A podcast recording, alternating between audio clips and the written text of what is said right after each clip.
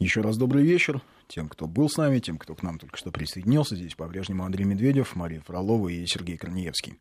Говорим в преддверии Дня защитника Отечества о малоизвестных или, может быть, подзабытых эпизодах отечественной ратной истории. Хорошее сообщение Лиана прислала. А, здравствуйте. А, в череде славных подвигов русских воинов позволительно ли упомянуть историю фрегата «Аврора», который в начале Крымской войны был блокирован в Рио-де-Жанейро британскими кораблями, с хитрецой ушел и потом героически оборонялся в Петропавловске. Спасибо. А вообще по русскому флоту, мне кажется, надо отдельную совершенно историю рассказывать, потому что есть эта история фрегата «Аврора», есть история брига «Меркурий», который вел тот самый знаменитый бой с турецкими кораблями и в итоге сбежал от них. Есть э, история эскадренного миноносца «Китобой», который закончил свою жизнь, так сказать, флотскую в Безерте, а э, его из Эстонии белогвардейские офицеры угнали, чтобы он не достался. Сначала они его угнали из Кронштадта в Эстонию, чтобы он не достался красным. Потом они его угнали из Эстонии в Крым, чтобы он не достался в 19 году, чтобы он не достался эстонцам.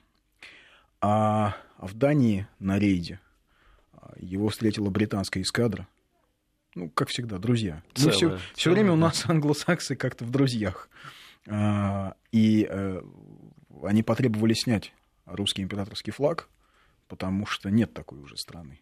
На что офицеры ответили отказом, и, сни... и их еще раз, э, им еще раз предъявили требование снять этот флаг, убрать флаг.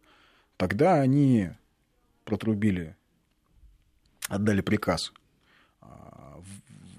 готовиться к бою, выбежали все на палубы и встали возле орудия. Ну что там орудие у эсминца? Ну, ну против эскадры-то, да. Что, ну, это смешно. Вот. Или, или даже это не эсминец был, китобой. В общем, а, миноносец. Миноносец. А, миноносец. миноносец. Миноносец. Это был даже не эсминец, прошу прощения. Это миноносец китобой. Две пушки, по-моему, по там, 25 и 45 миллиметров. И английская эскадра. И вот так а русские моряки стояли и не, не сдавались, и а, а, на требование снять флаг ответили готовностью умереть. Фантастическая история. Они доплыли в итоге до Крыма, присоединились э, к белогвардейской эскадре, воевали в Крыму какое-то время, а потом вот дошли до Безерты. Есть еще такая история, Черкасской области на Украине есть село Легидзино. Там установлен памятник бойцам отдельной коломийской пограничной комендатуры. А, они все погибли в бою под этим селом в июле 1941 года. Там погибли бойцы комендатуры и собаки, служебные собаки а, пограничных войск СССР. Э, это как раз был тот момент, когда немцы наступали на Киев. А, Гитлер рассчитывал, собственно, приказал взять Киев к августу. А, и в район основного удара были брошены элитные части и СС, и Вермахта, там, например, 49-й, 49-й горно-стрелковый корпус. А попали в окружение сразу две советские армии, ну, почти полностью попали в окружение, были уничтожены, рассеяны, солдаты, офицеры уходили по лесам, кто-то попал в плен 6-я и 12-я армии Юго-Западного фронта. А, и вот у села Легидзина целый батальон прикрывал отход а, штабных частей Уманской армейской группировки. И получилось так, что вот 30 июля он принял свой последний бой, этот батальон. Там получилось, что э, собак вообще-то нужно было отпустить всех, потому что кормить их было нечем. Но, тем не менее, офицеры приняли решение собак не распускать, э, не достреливать. Ну вот как-то они пытались сохранить этих голодных э, овчарок, натасканных, подготовленных. 150 собак вот в этот момент, в момент немецкого наступления, находилась в этом селе Легидзино. Там было два штаба, 8-го стрелкового корпуса и 16-й танковой дивизии. И, собственно, штаб корпуса прикрывали три роты отдельной Коломийской пограничной комендатуры.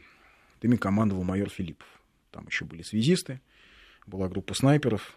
И вот эту комендатуру, как раз откуда взялись собаки, ее незадолго до этого усилили э, школой собаковедения, собаководства. Там было 25 э, сержантов, офицеров и 150 служебных овчарок. А вот когда началось немецкое наступление, а в день наступления,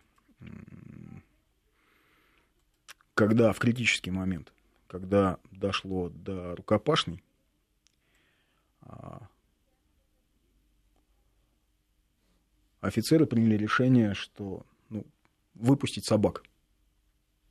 И в атаку, в последнюю атаку вместе с тогда еще это красноармейцы, тогда еще была же не советская армия, Красная армия, РКК, а, в, в атаку вместе с э, пограничниками, которые относились к НКВД вместе с советскими солдатами, под командованием майора Филиппова, под командованием майора Лопатина, пошли 150 злых, голодных, недоедающих, натасканных псов.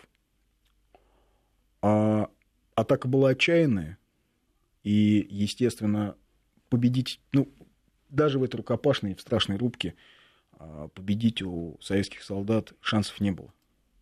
Потому что немцы наступали в, в составе механизированных групп, от, они убегали от собак, забирались на броню и оттуда уже с, с танков расстреливали собак, отбивались как-то от них.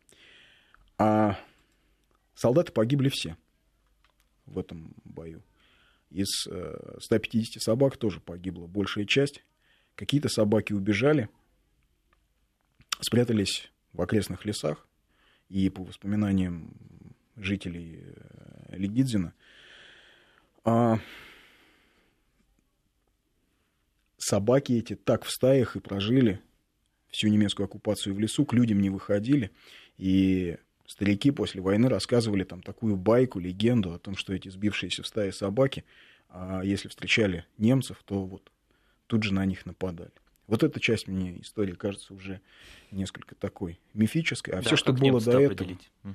ну, все, что было до этого, это правда. То есть это факт, что вот так в конце июля 1941 года в последнюю атаку пошли советские солдаты, советские пограничники и 150 советских овчарок. И еще в этом селе рассказывали, что э, мальчишки были настолько поражены героизмом пограничников, что, э, ну, местные мальчишки, что э, они, несмотря на то, что в селе была уже немецкая оккупационная администрация, а, некоторые из них рисковали носить советские а, фуражки пограничные, которые они нашли на месте последнего боя. Вот эти фуражки с зелеными околышами. А памятник в селе Легидзино в Черкасской области, я надеюсь, стоит до сих пор. Не знаю, возможно, возможно, в свете последних событий, в свете того, что сейчас происходит на Украине, может быть, у кого-то поднялась рука его снести – все-таки там как-то сейчас другие герои в чести и в почете. Ну, Бандера, там, не знаю, Небесная сотня, Каратели из Азова. Наверное, сейчас подвиг пограничников и овчарок как-то сейчас для сегодняшней Украины, к сожалению, не актуален. Но, тем не менее, он был, и эти люди были. И вот из таких эпизодов складывается победа на самом деле. Что, из чего сложилась победа? Из великих битв – да, это правда. А кто в этих великих битвах участвовал? Обычные простые люди. И вот из этих, эм, из этих подвигов, из этих миллионов маленьких подвигов в итоге сложился день 9 мая и красный флаг над Рейхстагом. Вообще, в годы Великой Отечественной войны героических эпизодов было, не знаю, наверное, невероятное количество. А был такой летчик Александр Петрович Мамкин. Судьба Александра Петровича Мамкина – это ну или как его называли однополчане, Саша Мамкин. Это как раз его жизнь, его биография, это как раз показатель того, о чем мы часто говорили в этой студии, какой социальный лифт давала простым людям советская власть. Почему люди совершенно искренне шли воевать и умирать за советскую власть? А она давала им будущее. Потому что угу. она давала им будущее. Вот Александр Мамкин, когда он погиб, он был гвардии лейтенантом. Он крестьянин, сын крестьянина из Воронежской области. Отца не знал, воспитывал его дед, мать. Ну, что такое вот крестьянская, нищей крестьянской семье. Он работал в колхозе, потом поступил в техникум. Да? Работал в колхозе, поступил в техникум.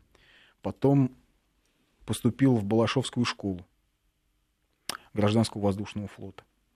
Стал летчиком.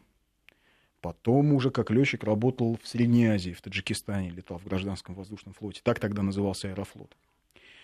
А когда началась война, из э, летчиков гражданского воздушного флота э, был сформирован э, 105-й отдельный авиационный полк, который занимался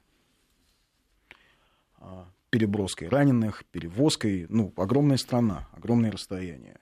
Э, они летали и в прифронтовой зоне, и летали в тылы, они летали, э, они вылетали в партизанский тыл, они вывозили оттуда партизан. А Мамкин Александр Петрович э, в тыл выли, совершил, в партизанский тыл, совершил 33 боевых вылета ночных туда, на оккупированную немецкую территорию. Садился вот на эти земляные аэродромы. Он летал на самолете, э, такой был самолет Р-5, похож на У-2 из фильма. Э, В бой туда не встретить? Нет, Нет, ночные ведьмы. А, ночные. И... Помните, первым делом, первым делом самолет. Uh-huh. Да? Вот. Ну, а девушки, а девушки потом. И вот девушки там летают на У-2. Вот Р-5, в принципе, а, это такая же... Мы да. думали, что вы ас, а, а вы, вы У-2. Да. да. Р-5 это, в принципе, такая же этажерка. А что сделал Мамкин? Он доставил туда 9 тонн боеприпасов.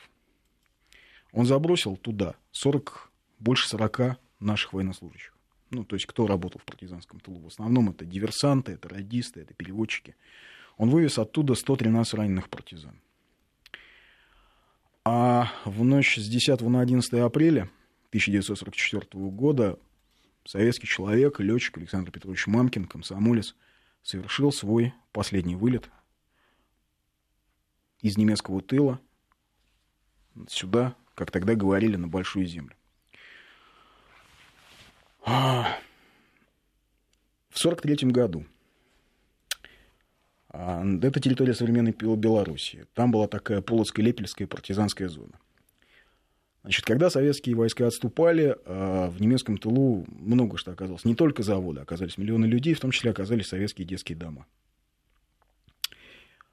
И судьба миллионов детей была незавидной. А, они умирали от голода, они были истощены. А очень часто а, немецкие евроинтеграторы находили советским детям правильное применение. Их вывозили в концлагеря, ну, в частности, в Саласпилс, а, в Латвию, где у детей отбирали кровь для, чтобы делать э, переливание, чтобы делать плазму для переливаний для солдат вермахта. Причем этой процедуре подвергались все дети старше двух лет. Дети не выживали, большинство людей не выживало. Если кто-то будет в Саласпилсе в Латвии, ну, поедут там, не знаю, кто-то поедет в Латвию, в Ригу погулять. Не поленитесь, доедьте до лагеря Саласпилс. Там есть памятник этим погибшим детям. Там есть, там, наверное, найдутся люди, которые покажут, в конце концов, есть же и в Латвии антифашисты, которые покажут, где эти дети жили.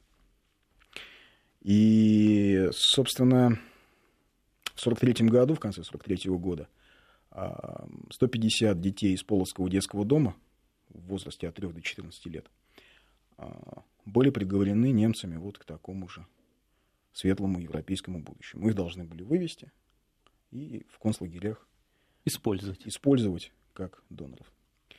Значит, но коварные советские люди не дали евроинтеграторам осуществить их прекрасные помыслы. Но если без иронии, на самом деле а, советские подпольщики, советские партизаны Советский военный маршал Баграмян командовал операцией «Звездочка» а, по вывозу детей из партизанского, вот этого, из партизанских отрядов. А до этого,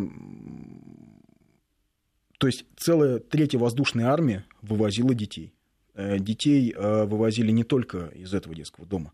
Партизаны э, смогли в своих отрядах спрятать больше тысячи детей. Ну, вот, в частности, Полоцкий детский дом.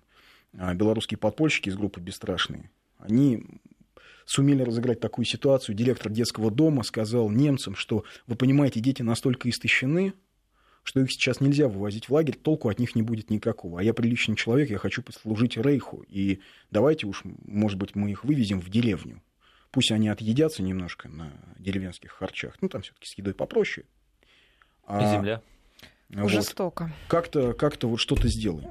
И когда их вывезли в деревню, а в деревню пришли партизаны, перебили э, полицаев, и директор, и персонал детского дома, собственно, и сами 150 детей, они смогли туда, они смогли эвакуироваться в партизанские отряды. А летом, зимой 1944 года немцы начали жуткую карательную операцию, она называлась «Зимнее волшебство». Она шла вот в этой зоне, где сейчас граница Смоленской области и Белоруссии. Не буду подробно рассказывать э, об этой операции немецкой. Ну, в ней участвовали не только немцы, в ней участвовали украинские коллаборационисты, фашисты, латыши, литовцы, эстонцы, ну, то есть нынешние герои нации, которым стоят памятники. Вот. Фирменным почерком у них было полностью выжечь деревню вместе с жителями и распять детей на воротах. А поэтому, когда а, я понимаю, почему все так легко поверили в то, что, например, в Славянске мальчика распяли на воротах, а потому что это был фирменный знак. Потому что так действовали украинские каратели в 1944 году во время операции «Зимнее волшебство». Рекомендую всем просто почитать и ознакомиться. Есть воспоминания детей, которые пережили операцию «Зимнее волшебство». Вот в этой, э, то есть немцы просто зачищали 100-километровую э, зону от партизан. Название-то какое сволочное, надо сказать. А у них все такие. Да. То там зимние трели, то да, да, да. зимнее волшебство, то еще какое-то. Значит, были привезены части егерей, которые начали активно, ну, то есть вот спецназ, фактически спецназ э, вермахта, который начал активно действовать, вести контрпартизанскую борьбу. А партизаны были вынуждены менять стоянки, отступать вглубь лесов, увозили с собой а, детей, уводили с собой каждый раз детей. А 10 в ночь а, на 10 апреля Мамкин прилетел за детьми. В девятый раз, между прочим. В девятый раз Александр Петрович Мамкин прилетел, чтобы вывести оттуда детей. А, садился он на озеро, на лед озера, ну, лед становился все тоньше и тоньше, потому что все-таки зима, весна была холодная, апрель, но тем не менее вот был очень холодный апрель. Он детей а, погрузил, и удивительным образом кадры погрузки детей сохранились, потому что в партизанском отряде была девушка-кинооператор, а, и эти кадры можно увидеть в эпопее Великой Отечественной войны. А, в фильме белорусских документалистов «Война известная и неизвестная». Там Александр Мамкин грузит детей в самолет. А он смог посадить 10 детей к себе вот в эту ТР-5, в эту этажерку. Двух взрослых раненых партизан. Ну, их возили в таких специальных подвесках под крыльями. И воспитательницу этих детей Валентину Латку из детского дома. Когда они полетели, а, над линией фронта по разным данным. То ли их обстреляла зенитка немецкая, а, то ли их атаковал немецкий истребитель. В общем, а, так или иначе, известно одно, самолет загорелся. Самолет загорелся, загорелся моторный отсек. А, и на Мамкина, естественно, летело горящее масло. Естественно, у него вот вся его кабина, где сидел Александр Мамкин, полностью горела. А, на Мамкине начали гореть унты. На Мамкине начали гореть перчатки. На Мамкине начала гореть одежда. У него начали плавиться стекла летных очков. Летные очки у него приплавились к лицу. А Александр Петрович Мамкин смог в этом состоянии увидеть подходящую для посадки площадку и посадить самолет, в котором сидело 10 перепуганных детей, одна женщина и двое партизан возле позиций советских войск. А потом врачи никак не могли понять, каким образом Александр Мамкин управлял самолетом, потому что ноги у него и руки прогорели до костей. Единственный вопрос, который он задал, живы ли дети? А, он потерял сознание после того, как а, мальчик Володя Шишков, один из этих эвакуируемых детей, сказал ему, товарищ летчик, товарищ летчик, не волнуйтесь, мы все живы. Я открыл дверцу, мы выходим. 17 а, апреля 1944 года советский человек, герой Александр Петрович Мамкин умер, не приходя в сознание. Он похоронен на Лидовой горе в Смоленской области. Там есть братские захоронения. Никаких э, наград за этот подвиг он не получил. Он не стал ни героем Советского Союза. Орден Красного Знамени ему дали посмертно, но за его предыдущие вылеты. А дети, которых спас Александр Петрович Мамкин, некоторые из них были живы еще, я знаю, в прошлом году. У этих детей родились дети, родились внуки, наверное, уже родились правнуки. В общем, вот из таких историй складывалась победа. К сожалению, о подвиге Александра Мамкина очень мало кому известно. К сожалению, о подвиге Александра Мамкина не снят фильм. Ну, про штрафбат у нас сняты фильмы, про то, что уголовники, так сказать, спасали советскую страну, якобы. А про подвиг Александра Мамкина фильм не снят. С другой стороны, может быть, я рад, что а, до судьбы и подвига Александра Петровича Мамкина не дотянулись руки отечественных кинематографистов, потому что, учитывая то, как они снимают фильмы про Сталинград и все остальное... Небережно они относятся. Я да? полагаю, что история Александра Петровича Мамкина была бы представлена таким образом, что сам он сын репрессированного, а и вообще его тоже хотели посадить, и вообще, не знаю, наверное, а, наверное, только потому, что его хотели посадить, он не хотел возвращаться в советскую страну. А может быть, даже, не знаю, он вообще хотел перебежать к немцам. Ну, что-нибудь такое. Испохабили, в общем, понятно. А, а все остальное у нас, простите, не испохабили. Угу. Поэтому, наверное, хорошо, что про подвиг Александра Мамкина ничего не снят. Наверное, очень хорошо, что про подвиг Александра Мамкина, что подвиг Александра Мамкина остается таким вот а, чистым, нетронутым и эталонным.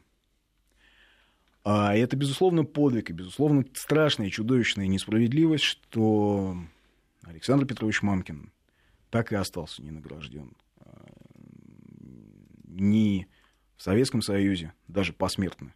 Хотя мне кажется, что он заслуживал награды самой высшей а, Герой Советского Союза. Возможно, а, я уверен, что есть возможность наградить его сейчас – а, герою, ну, дать ему посмертную звезду Героя России, потому что,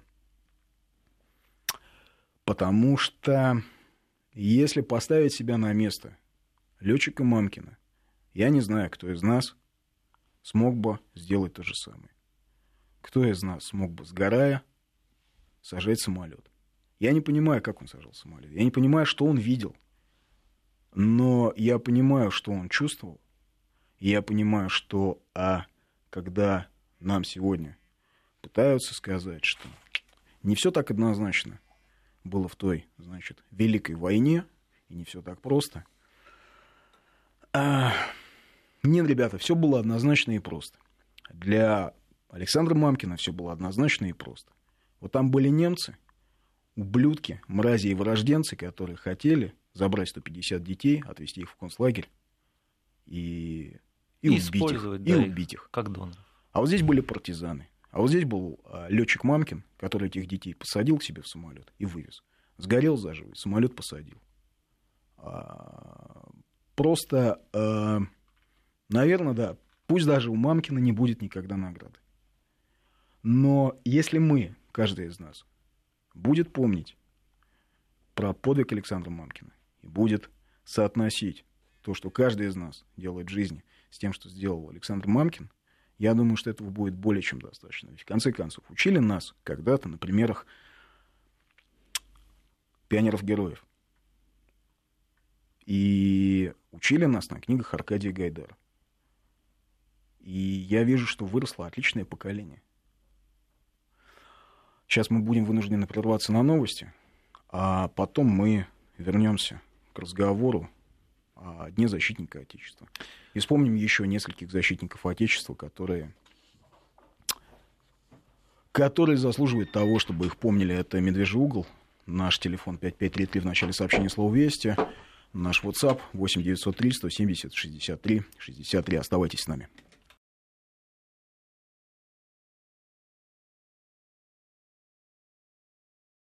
Продолжаем наш разговор про День защитника Отечества и, собственно, про защитников Отечества. Вот странные сообщения прислали.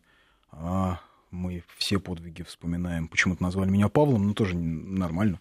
А, или только политкорректный. Сейчас не модно, например, вспоминать о подвиге рядового Архипа Осипова или подвиге наурских казачек.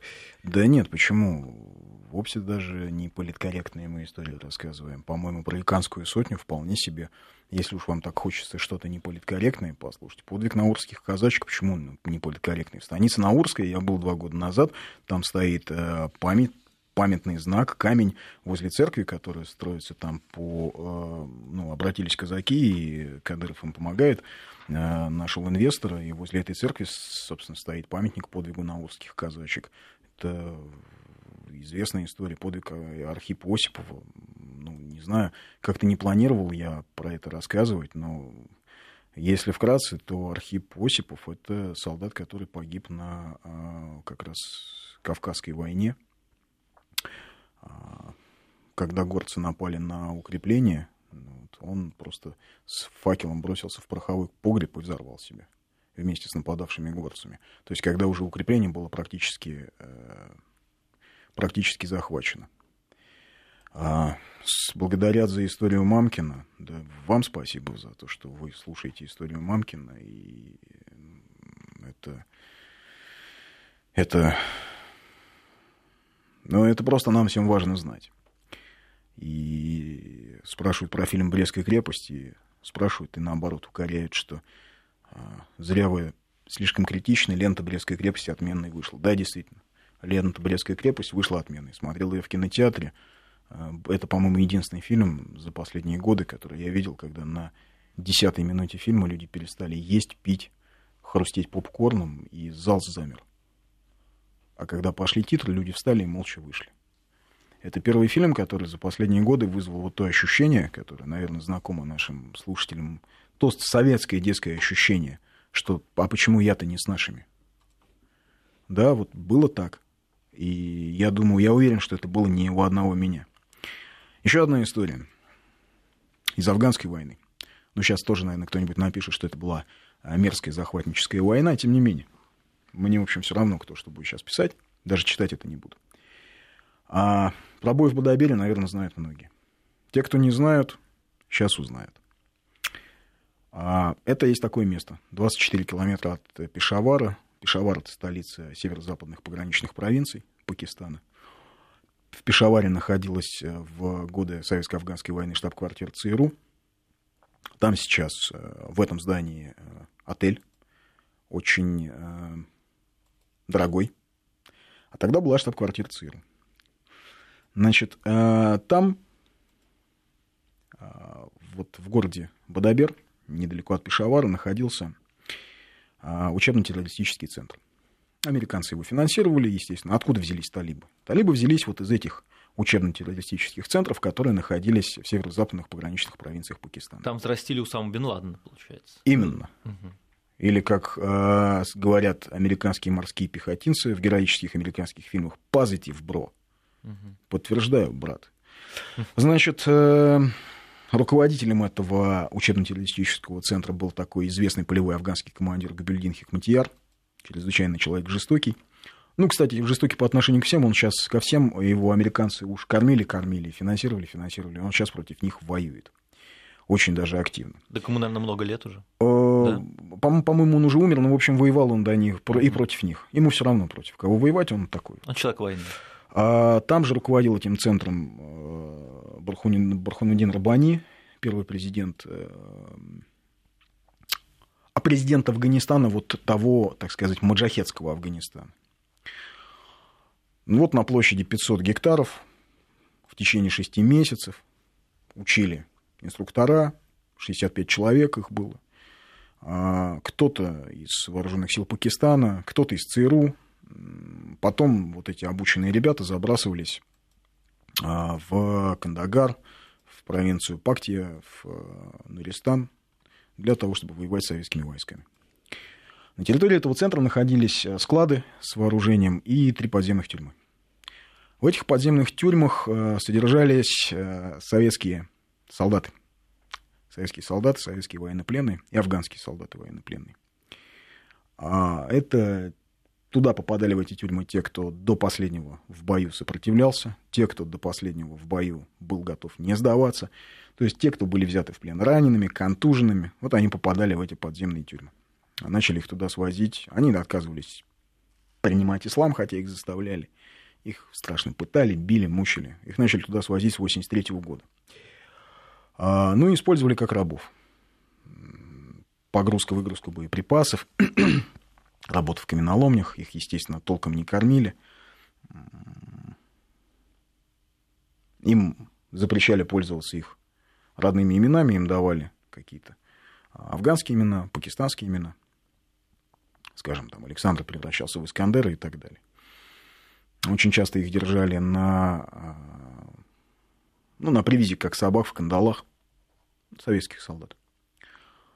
А если вдруг они пытались бежать, то, в общем, если их ловили, а их, как правило, ловили, потому что бежать там было особо некуда, а, их а, страшно пытали, сдирали кожу, например, живьем. И вот 6 апреля 1985 года 12 советских солдат начали бой. Они попытались захватить... То есть пленные солдаты. Пленных угу. советских солдат, которые сидели по несколько лет в этих подземных тюрьмах.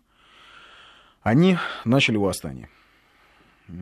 Один из солдат, по воспоминаниям душманов, сумел убить охранника, который принес вечернюю похлебку. А дальше он освободил камеры, выпустил на свободу других советских солдат. А, в общем, афганцы и пакистанцы опомнились в тот момент, когда вся зона оружейных складов оказалась в руках восставших советских солдат. К ним примкнули а, афганские солдаты, которые тоже были в плену. Значит, зону складов, естественно, блокировали, и тут же началось жесточайшее боестолкновение. А сначала солдатам советским предложили сдаться – они категорически отказались, потребовали вызвать э, представителя советского посольства, представителя ООН, Красного Креста, пакистанской армии. Ну, представители от Пакистана, Бурханудин Рабани, который разговаривал с солдатами, ну, они понимали, что если они, в общем, а, вызовут сюда хоть кого-то, то они раскроют, ну, даже бог с ним с лагерем, это, в общем, секрет Полишинеля, Полишинеля на тот момент был. Все знали, что есть этот лагерь, да подготовки боевиков. Просто никто не знал, что там содержатся советские пленные. А, а это, в общем, было ну, нарушением норм международного права. Поэтому э, пакистанским войскам и афганским маджахедам отдали приказ любой ценой взять штурмом этот склад, эти склады. И был один штурм, другой, третий, четвертый. Его никак а, не могли взять. В итоге 27 э, апреля 27 апреля Рабани принял командование операцией, и командование вооруженных сил Пакистана нанесло э, удар по, по этому складу из установок залпового огня и тяжелой артиллерии. То есть еще и пакистанцы вмешались? Не, пакистанцы с самого начала. Угу. С самого начала в этом а, мероприятии участвовал 11 армейский корпус вооруженных сил Пакистана. Участвовало звено вертолетов ВВС Пакистана. А разведка 40-й армии фиксировала радиообмен между вертолетчиками и авиационной базой. И слышали наши, наш радиоперехват слышал, что наносился бомбовый удар по лагерю. Просто, ну, на тот момент советские, э, советские военные не располагали данными, что там на территории. То есть знали, что там идет бой, но не знали, что там сражаются наши. А два есть, две есть версии, как погибли советские военнопленные. По а, одному, по одной из этих версий они погибли а, как раз во время нанесения этого авиабомбового удара и, ракетного, и э, ракетно-бомбового удара по этому складу. По другой версии, они сами подорвали этот склад в тот момент, когда они поняли, что они уже, в общем, не могут, а, не могут э, сопротивляться. Там оставалось, по всей видимости, 2-3 человека. Просто некому было стрелять. А Радио Свобода тогда сообщало, что на аэрофотоснимках, полученных с помощью спутника, зафиксирован взрыв большой разрушительной силы. В северо-западной провинции Пакистана произошел он 27 апреля. Значит, э, по официальным данным, погибло боевиков, охранников лагеря 97 человек. По другим данным, около 200 человек. Это и афганские боевики, и представители пакистанских властей, и офицеры вооруженных сил Пакистана, и шесть военных инструкторов из Соединенных Штатов Америки. А информация о бое в Бадабере была наглухо заблокирована властями Пакистана. А Ее, в общем, она просочилась в прессу только в конце мая 1985 года. А как раз просочилась информация о том, что в одном из лагерей афганских, правда, тогда формулировка была беженцев, то есть ну, он действительно существовал под видом лагеря, лагеря беженцев, подняли восстание советские военнослужащие. И э, официально признан э, факт восстания был только в конце 80-х, в начале 90-х годов. И в 92 году а, замминистра иностранных дел Пакистана официально назвал шесть имен участников восстания в Бадабеле. Игорь Васьков, Николай Дудкин, а, Александр Зверкович, Сергей Коршенко, Левчишин Сергей и Николай Саминь. Вот 6 это точно установленный. Мы уходим на новости. Продолжаем наш разговор. Одни защитника Отечества. Несколько сообщений. Улица Мамкина есть в городе Полоцк в Белоруссии, в селе Репьевка под Воронежем. Насколько я знаю, это вообще село, где он родился. Село Репьевка. И слава богу, что есть улица Мамкина. Слава богу, что дети знают. Ну, по крайней мере, кто-то может поинтересоваться, кто был такой летчик Мамкин. А, хочется, чтобы каждый слушал сейчас вас. Спасибо вам. Дочь вышла замуж за итальянца. Смешное сообщение от Романа. Он два раза написал, не могу не прочесть. Вы бы только послушали, что он несет об этой войне. Спорю с ним вежливо, только из-за дочери. А так убил бы. Роман. Роман, держитесь, что я вам могу сказать. Ну, что вы хотите? Вы же помните, на чьей стороне они воевали. Еще было восстание советских солдат в лагере японского отряда 731. Эту черную страницу в японской истории незаслуженно забывают. Не просто забывают, японцы ее вообще замыливают. Японцы вообще считают, что те, кто служил в отряде 731, э, вот эти вот чудовищные изуверы, что это прям-таки герои страны. А... Слышали ли вы про Дмитрия Овчаренко, который отрубил топором немецкому офицеру голову, а потом разогнал целую роту фашистов. А слышали, читали, да, такой есть русский терминатор. Прямо наберите. Вот все, кто... Сейчас не могу долго рассказывать. А, прям наберите. Дмитрий Овчаренко, топор, немцы. Вот ехал человек, немцы его остановили. Думали, он просто продукты подвозит. А оказалось, парень умелый. Вот, история совершенно Топором, фантастическая. Да, Есть э, сканы и, э, э, наградного листа на, красно, на, на красноармейца Овчаренко. Вот. То есть, наверное, в тот момент те немцы, которые выжили, поняли, что не совсем туда они пришли. Сейчас немножко у нас времени в эфире осталось. Я хотел бы рассказать еще об одном человеке, которого, наверное, тоже можно считать в полной мере защитником Отечества. А он был сыном советского офицера. Звали его Геннадий Кушнарев. Он родился на Урале – до 9 лет он там жил. Потом так получилось, что семья переехала на Украину. Он мой ровесник был, 75 -го года. А Геннадий Кушнарев э, жил в Одессе. Он был в Одессе человеком известным. Он был человеком не бедным. Он занимался дизайном. Он занимался, он был декоратором. Он оформлял дизайн баров, ресторанов. А, у него были заказы из Киева. Он выступал на местном телевидении в передачах на тему ремонта. То есть все было у человека очень даже он, он был встроен в жизнь. Вообще. Да. Но Геннадий Кушнарев был убежденным антифашистом. И когда начался Майдан, а, юбилей которого сейчас так радостно отмечают в Киеве, Геннадий Кушнарев стал одним из лидеров одесского антимайдана. А к чему все идет на Украине, в общем, стало довольно быстро понятно уже в первые дни столкновения с Беркутом. Поэтому, когда вот в Одессе создалась такая организация, которая называлась «Одесская дружина», ну да, они, в общем, перенимали все то, что они видели у боевиков Майдана. Вариантов не было, потому что они понимали, что рано или поздно все вот это придет и в Одессу. Так оно и случилось. Да, они точно так же носили маски, они точно так же, одесская дружина, они точно так же вооружались щитами, палками и так далее. А кто-то вооружался холодным оружием. А было несколько столкновений с, со сторонниками Майдана в Одессе. Это еще было до 2 мая. Потом был автопробег в Николаев в честь 70-летия освобождения города Николаева от немецких фашистских оккупантов. Когда приезжали в город боевики правого сектора, собственно, именно одесская дружина не давала им ни пройти маршем по городу, не давала им развернуться. Потом украинские СМИ после 2 мая писали, что лидер боевиков Кушнарев обещал отстреливать всех украинцев как собак. Лидер одесской дружины Геннадий Кушнарев говорил дословно следующее.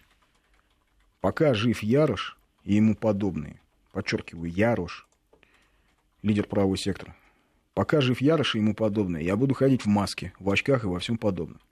Когда надо будет, я возьму в руки калашников и буду отстреливать их, как последних собак, как их отстреливали там, в лесу. Мы будем бороться с ними всеми возможными способами. Одесса – русский город, Одесса – город-герой. Вот это слова а это были слова Геннадия Кушнарева. Ну, что произошло в Одессе 2 мая, всем известно. В Одессе 2 мая туда свезли украинских националистов, туда свезли самые отмороженные сотни Майдана. А это будущие батальоны «Шторм», «Днепр-1». Это приехали туда боевики правого сектора. А, ну, про столкновения, которые были на улицах Одессы 2 э, мая, все, что предшествовало Дом профсоюзов, мы все знаем. Лидеры антимайдана повели своих людей в центр города, чтобы не допустить прохода сторонников Майдана по Одессе. Да, все это закончилось столкновениями. И после того, как одесскую дружину фактически разбили, разгромили. Там, в центре города, вот остатки этой дружины побежали туда, на Куликово поле. Туда же и прибежал Геннадий Кушнарев. Он пытался спасти женщин, детей, подростков, которые были в этом лагере на Куликовом поле, потому что всем было понятно, что сейчас вот эта разъяренная толпа придет сюда. Геннадий Кушнарев а, пытался организовать эвакуацию он пытался организовать оборону Дома профсоюзов. Как погиб Геннадий Кушнарев, командир, комиссар Одесской дружины, русский человек, антифашист, защитник Отечества, а, никому не известно. Известно, что его тело нашли в здании, то есть когда его нашли, у него были сожжены руки и лицо. А, поэтому вряд ли он задохнулся угарным газом, скорее всего, уже тело его пытались изуродовать, чтобы его никто не опознал. Есть кадры, как боевики Майдана глумятся над телом Кушнарева. Говорят, что у него было огнестрельное ранение в спину.